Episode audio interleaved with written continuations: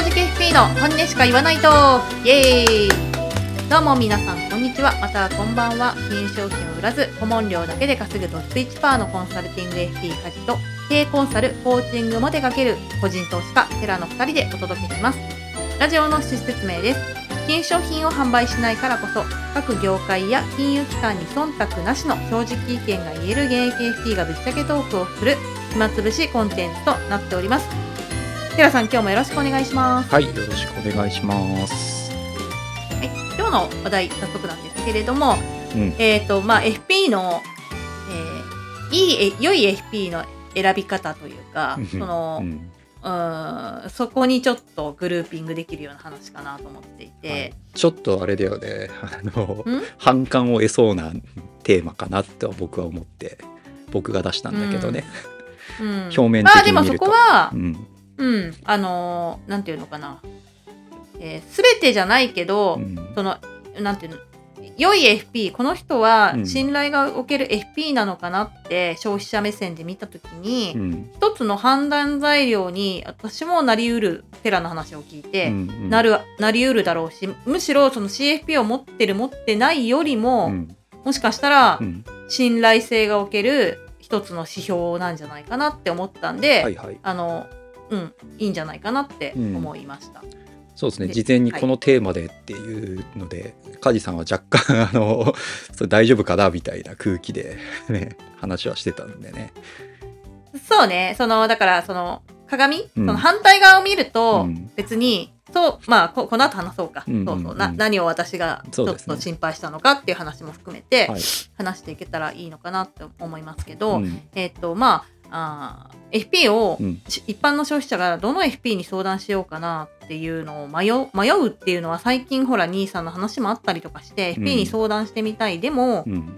どう自分に合って本当に自分にとってベストなうん。まあせね、アドバイスをしてくれる FP さんってどこにいるんだろうってなかなかその私は業界の中にいる人なんでわかるけど、うん。わかんないよねって思うんですよ。うん。でじゃあその時に、うん。まあ一つの基準としては資格はい。じゃん。うん。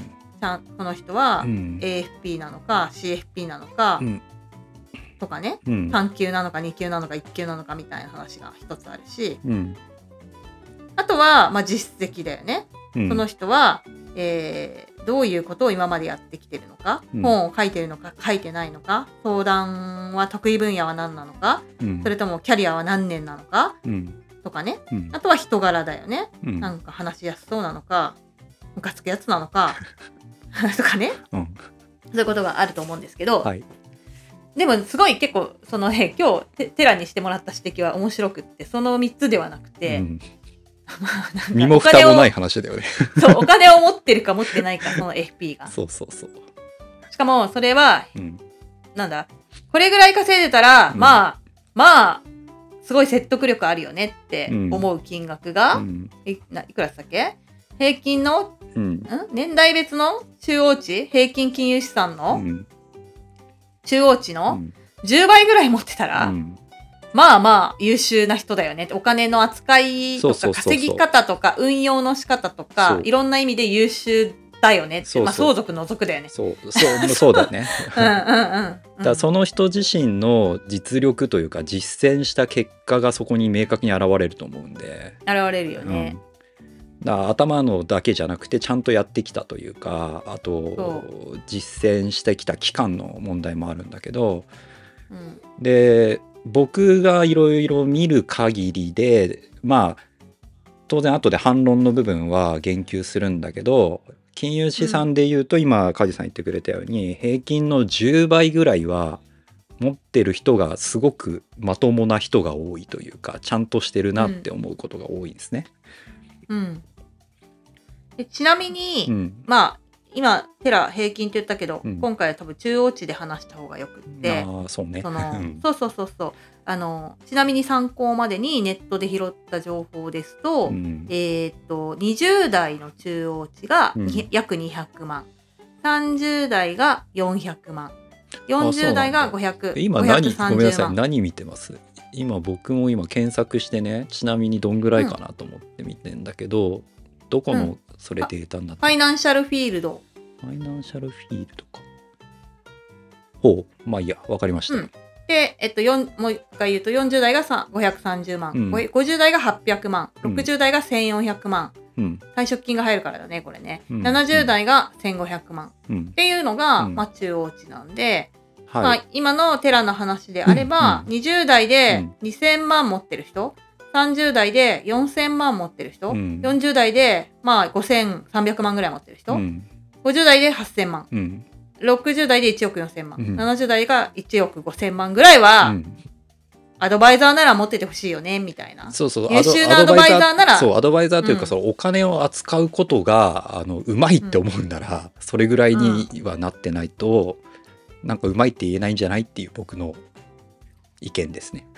そうです。うん。えそのさ根拠うんとは、根拠というか根拠は。ロジックってどうなってんの？根拠はね明確なものはないんだけどあのまず僕がこれ思ったのは、体感でそれぐらいはやっぱある人が、えーとうん。お金の扱いには長けてるだろうっていうのが間違いないなと思ったんですよ。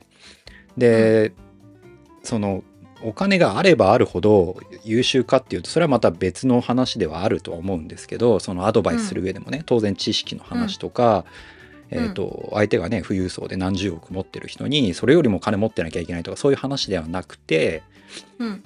じゃなくてこう実践してくるじ中でさ僕らがラジオで喋ってるように BS と PL を見てそれを最適化するっていう話をするじゃないですか。うん。それをちゃんとその時々で年代ごとに最適化した上で最大限のあの運用をしていったら大体多分世間の平均の10倍ぐらいにはなってくじゃななってくんじゃないっていうのが、あのまあ僕のこれを体感ね明確な根拠がある話ではないんだけどはい。で例えばさっきの話で20代で2000万っていうとちょっとハードル高い気はするけどそうね。3 4 0代で30004000みたいなのだったらまあ早めにねあのーまあ収支の部分でプラスを大きくするようにまあ一番シンプルな例で言うとすごい節約してうん、で最大限で貯蓄してそれを最大限で運用に回してで15年とかうん。20年とか経ったら、多分同年代と10倍ぐらいの差にはなってくると思うんですよ。3040だったらね。うん、そうね。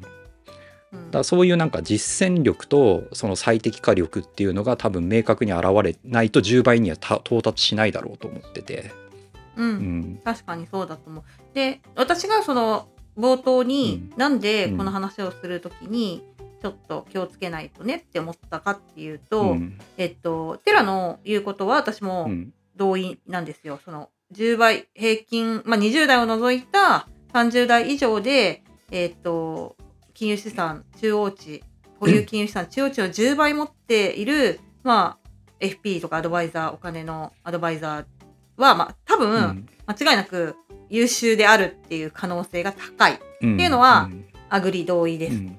そう多分そうだろうね。じゃあ一方で持ってない人がうん。ダメなアドバイザーかって言ったらそれは違うよっていう話をね、先にした。違う。そうそうとも限らない。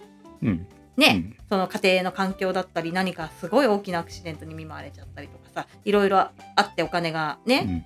本当は持ってたけどなくなっちゃったりとか思うように貯められなかったりとかさいろんなことがあるじゃない、うん。だから持ってない人に喧嘩を売ってる話ではないってことをまずその理解してもらいたいなっていう。ただ持ってる人はまあかなりの確率で優秀だよねっていう。そうそうそう。相続とか抜きを、うんうんでか上からボンと降なんかさここ最近というか数年であのインデックスをちょっと始めてみましたとかそういう風なレベルだと多分そこいかないんでそういう意味でのスクリーニングにもなるというか、そうそうそうそう。うん、たださ聞けないよねいきなり。その初対面で。はじめましてっつってよろしくお願いします。え、で、そう、お前いくら持ってんだみたいな。そんなやついたら、私別に笑っちゃうかもしれないけど、普通の人はうん、はってなるよね。そこがちょっと難しいね。そうでまあその金融リテラシーとかっていう話もあるじゃないですか世間的にはね最近。うん。うん、で金融リテラシーがあるからお金がどんどん増えていくっていうのは僕はちょっと難しいと正直思ってるんですよ。だからこの意味では、いくらお金持ってるかどうかってそんなになんか重要じゃないじゃないかなって思うこともあるわけですね。うん。ただ冒頭に言ってた通りやっぱそこそこちゃんと持ってるっっていうのがお金の扱いの上手下手には当然つながる話なんで、そうだよね。うん、うん。その実践力とちゃんとその最適化できてないと10倍はたどり着かないかなっていうなんかハードルとしてそうそうだから、うん。そこをちょっと分解して話してみると私はほら、うん。いろんな人の財布事情を見てるから、うん例えば年収ね2000万稼いでても、200万しか持ってませんみたいな40代とかいいるわけです まあね。それはどうしてかっていうとめちゃくちゃ使ってるんですよ。うん。本当にその一生懸命働いて稼ぐけど、うん。もうもうもうもうね笑っちゃうぐらい使うんですよ。うん。そういう人はもう江戸っ子だよね。酔い越しの金は持たねえみたいな感じで。あの多分これからも稼げるっていう自信があるのかな、うん。特に40代ぐらいまではね、うん。なんで本当にお金を持ってない、うん。でもじゃあそのその人がお金の扱いがうまいかって言ったら稼ぐことはそうそうねたまたまできてるかもしれないけど、会社員で稼いでてさもし会社が辞め辞めちゃったらじゃあ別の会社で同じぐらい稼げるかって言ったら怪しいし、うんじゃあたまったお金をね BS 上でうん。活用できるかって言ったらできないわけですよ。今まで使っちゃってんだから、うん。もう PL でね、うん。でそれはお金の扱いが上手い人ではきっとないよね。ね。とかそういう話だよね。そうそうそうそうそう、そういうふうなやっぱりなんだ総合力があってやっとうん。10あるよね。倍ぐらいになるんじゃないっていうのがあるんで、おっしゃる通りだと思う、ううんん。なのでそういう意味でのこういうハードルとしてそれぐらいはあったらなんていうんですかねさ相談先としてこう実践してきてるしちゃんとある程度の知識も持ってるだろうし、うん。まあ僕らがいつも言ってる BSPL をこう最適化するっていう視点でもやってきてる可能性が高いでしょうっていうそうだね。感じ。あそういうそういう意味でさ、うん。私もそうだけどテラがかかってる FP 会社のお客さんって多分10倍ぐらいいってるよね特に付き合いが長い人。いってるだろう。私のお客さんもほぼいってるな。うん僕はあまり分かんないけどねそのあそっかそっか。内容見て私はよ40代50代60代のお客さんが多いけど、うん。みんなこれぐらいはも10倍ぐらいはも持たれてるね金主さんとして。うんうんううん。んそれね梶さんが付き合い始めてちゃんと最適化して時間がか経ってるからっていうのが多い大きい。そういうことを思ってるよ、うん一応。と思っ信じてるよ。そうじゃない、うん。ね、もう一つのうん。世界線を見てないからなん比較ができないけどそうでだと思う。んうんうん。う、うん、っていうことはさそのまあそういう実践ちゃんと知識もあってちゃんとやれるアドバイザーに関わったら大体お客様10倍ぐらいにはなるんじゃないみたいな。あうんなると思う。うん。いや本当にそう思うよ。これ嘘偽りなくそんな感じだそうだよね。そこぐらいまでは持っうんていけるよね、特別やらなくてもね、とは思うよね、だそこがやっぱ実践できて本人がいないとお客さんにも無理でしょみたいなうん。ところもあるよね。うん、うんうん。そうだね。そうでそれで言うと本当に僕は別に分かんないけど話聞いてるわけでもないし、実際に聞いてもいないんだけど、うん。その実践している FP さんの中で10倍持ってる人ってすごい少ないんじゃないと思うよっていうそうね、わかんないけどね。全員にああんたいくら持ってんのってそうそう。そう聞くわけにもいかないし仲いい人でもさすがにちょっと聞けないうんからわかんないけど興味はあるよ、ね、でも多分持ってないでしょ。わかんない全然。いやでも持ってんじゃん。持ってる？人そこなにいる？比率の問題ですよ。1人2人いるとかいう話じゃなくてね。あそうね。まあまずその SNS の人たちは全然わかんないけど、うん。私の本当にリアルな知り合いはなんかみんな持ってそうな気がするけど、でもまあそれはなんか実家が太いとかいろいろありそうな気もする。FP ってなんか金持ちの人多いんだよね実家が。そうなんだ、そう、えー。まあ、それはさごめん。え N, N 数がすごい少ない話。それだと今日のテーマとはずれますね。それも親から降ってくるずれちゃう金の話でででもでも別にその人たちがすごい優秀なアドバイザーっていう別に私は言ってるわけじゃない。別にダメとも言ってないけどね。うんそれはなんでかっていうと FP が今まではねうん。結構食えない業界だったからそういう人しかうん。フリーでできなかった。まあ逆にね。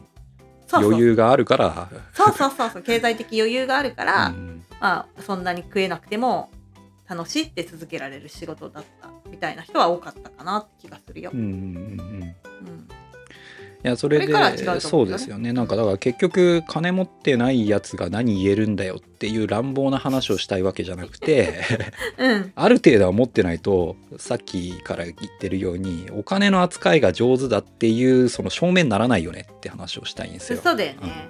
うん。そう思うよ。うん。だからねえお金の扱いが上手だよ。うんまあでもなんかそうね。そういうのってどこでわかるんだろいやーねだからねさっき僕は全然話も聞いてないしあの分かんないけど多分10倍持ってない人はいっぱいいると思うよって思ってますよ。そのお金の専門家名乗っている人の中で。うそれはさどういうところからそう感じるの？あーどいやどういう所さっ作から感じるきの？話で言うとさそのう親から降ってくる系の、あと宝くじ当たるとか分かんないけど、このラッキーで、あの持ってるっていうのは抜いた場合はやっぱその人自身の能力の高さがどうかっていうのでやっぱ見ちゃうよね。話してて、うんあこの人はちゃんと持ってそうだなみたいなのは分かるじゃないですかなんとなく。分かんない？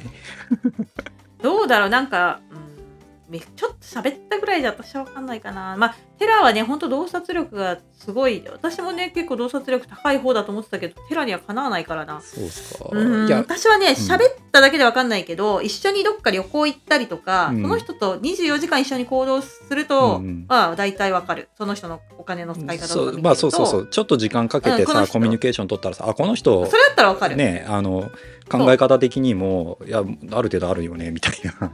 そうそう。でがっつり溜め込んでるなこのタイプ。みたいなのは大体当たる、そうそうそうそう、まあ、そういう感覚でね、うんうん。あるじゃないですか。うん、分かる。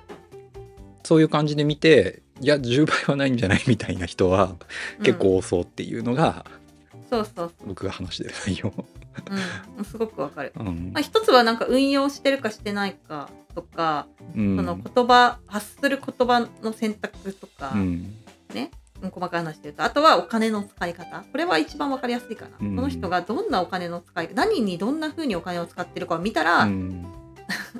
持ってるか持ってないか大体わかっちゃうそうですよね。なんとなくはわかるよねっていう、うん。でその実践してきたことでお客さんにじゃあお金の扱い方のアドバイスするんだったら、まあ、そこそこちゃんとしてそうだよねと思うわけじゃないですか。うんうん思う思う思う、ううんんそう。だから今日のお話はそういうことを言いたくてうん。10倍ぐらいある方がお金の扱いとしては上手じゃないですかっていうのがうん。資格よりも大事だよ大事な視点かなっていう話。そうだようね、ん。で我々みたいな独立系のアドバイザーを探し出してまだまだ希少生物らしいのでホームページとかでね探してうん。あのたどり着いて相談申し込みに来てくれるような人って、すごいやっぱりなんかレベルが高いというか相談の？そう。相談者側のってこと？そう、はいはい。お客さん側の質っつったらなんか言い方あれおかしいかな。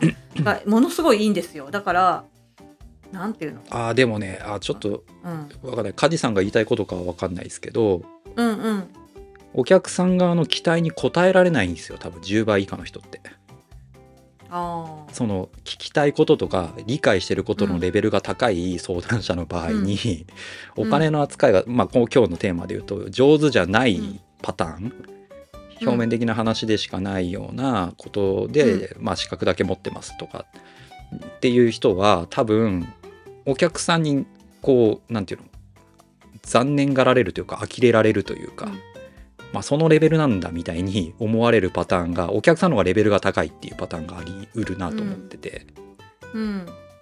なんかそれはねそそれあそれはあるだろうね、うん。お客さんの方からなんか、うん、そういうだからそれで私のところに相談に来る人も今年は多かったですよ。そんなに私のところに相談に来る人うん。い,、いないけど、うん。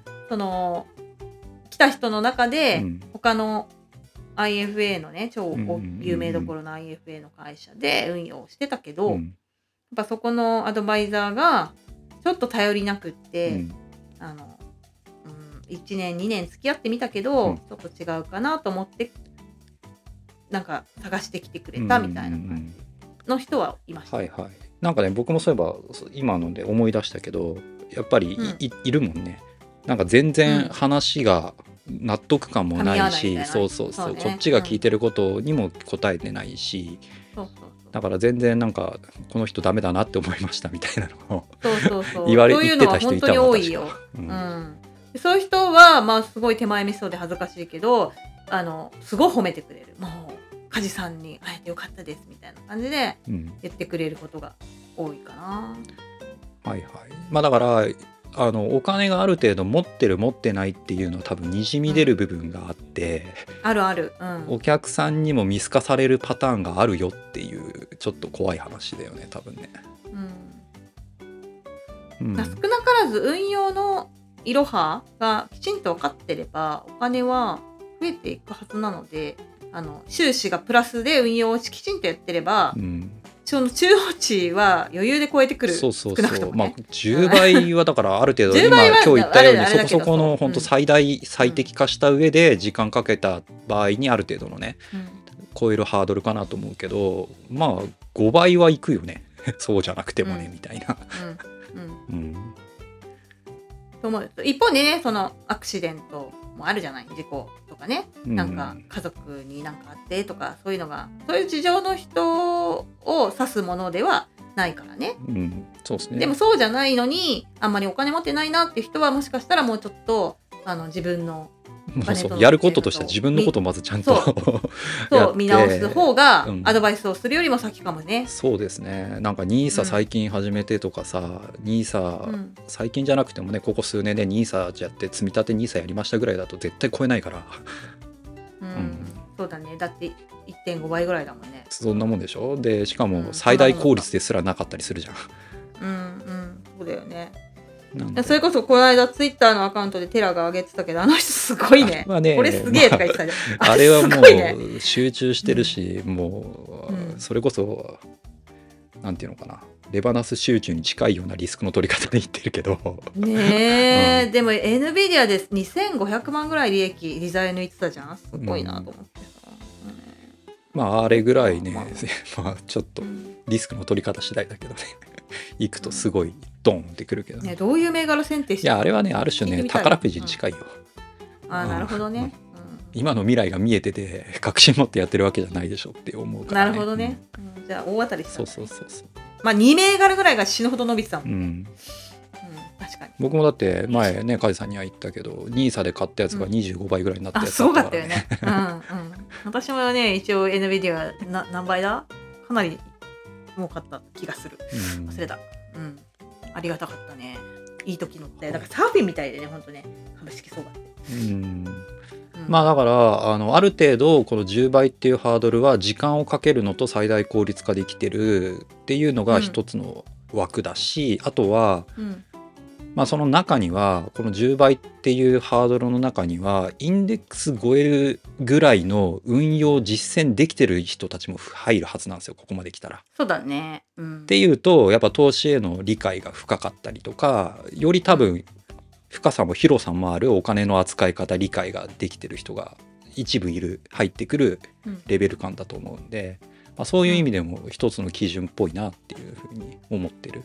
うんうん、うん、ただ難点は聞けないってことですそれを だから聞けないからそうなんだよね。所作で 見抜くしかないってい自うのが分ちょっとで見抜けるかなみたいなのはあ難易度が高いよね。すべての FP は自分の金融資産を公開するみたいな。まあそれはそれでちょっとどうだ問題お大問題そうですね怒られちゃう。うん。そうそうはいなのでまあ必ずしもすごい持ってる必要はないんだけどうん。まあこれぐらいのハードルはあった方が設けてった方がいい人に合いそうだよねっていう基準として今日はねちょっとシェアした感じ。そうだね。うんで一応あのツイッター X で今あの、はい投稿してあるんだけど消費者にもちょっと、もうちょっと聞いてもらって相談乗りほ相談したいって人になんかうん。つないであげようかなって思ってもいるんですよ。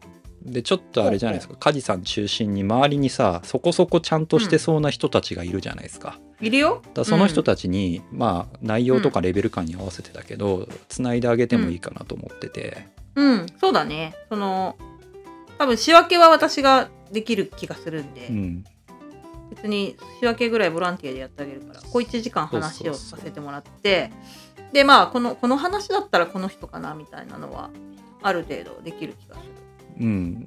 少なくとも私は多分受けないけどうん。受けれないな今忙しくて。うん大して忙しくない。け ど受けれない。色諸事情により受けれないもう神経まあそれはねだからあの、うんうん。まあずっとこのラジオではさそういう人がちゃんとアドバイザーとしてはいいよねって言うけどいないよねとか多分消費者は探せないよねねっていう問題に対してちょっと DM くれればつなぐことはしようかみたいな。そうだね。うん。多少のソリューションを。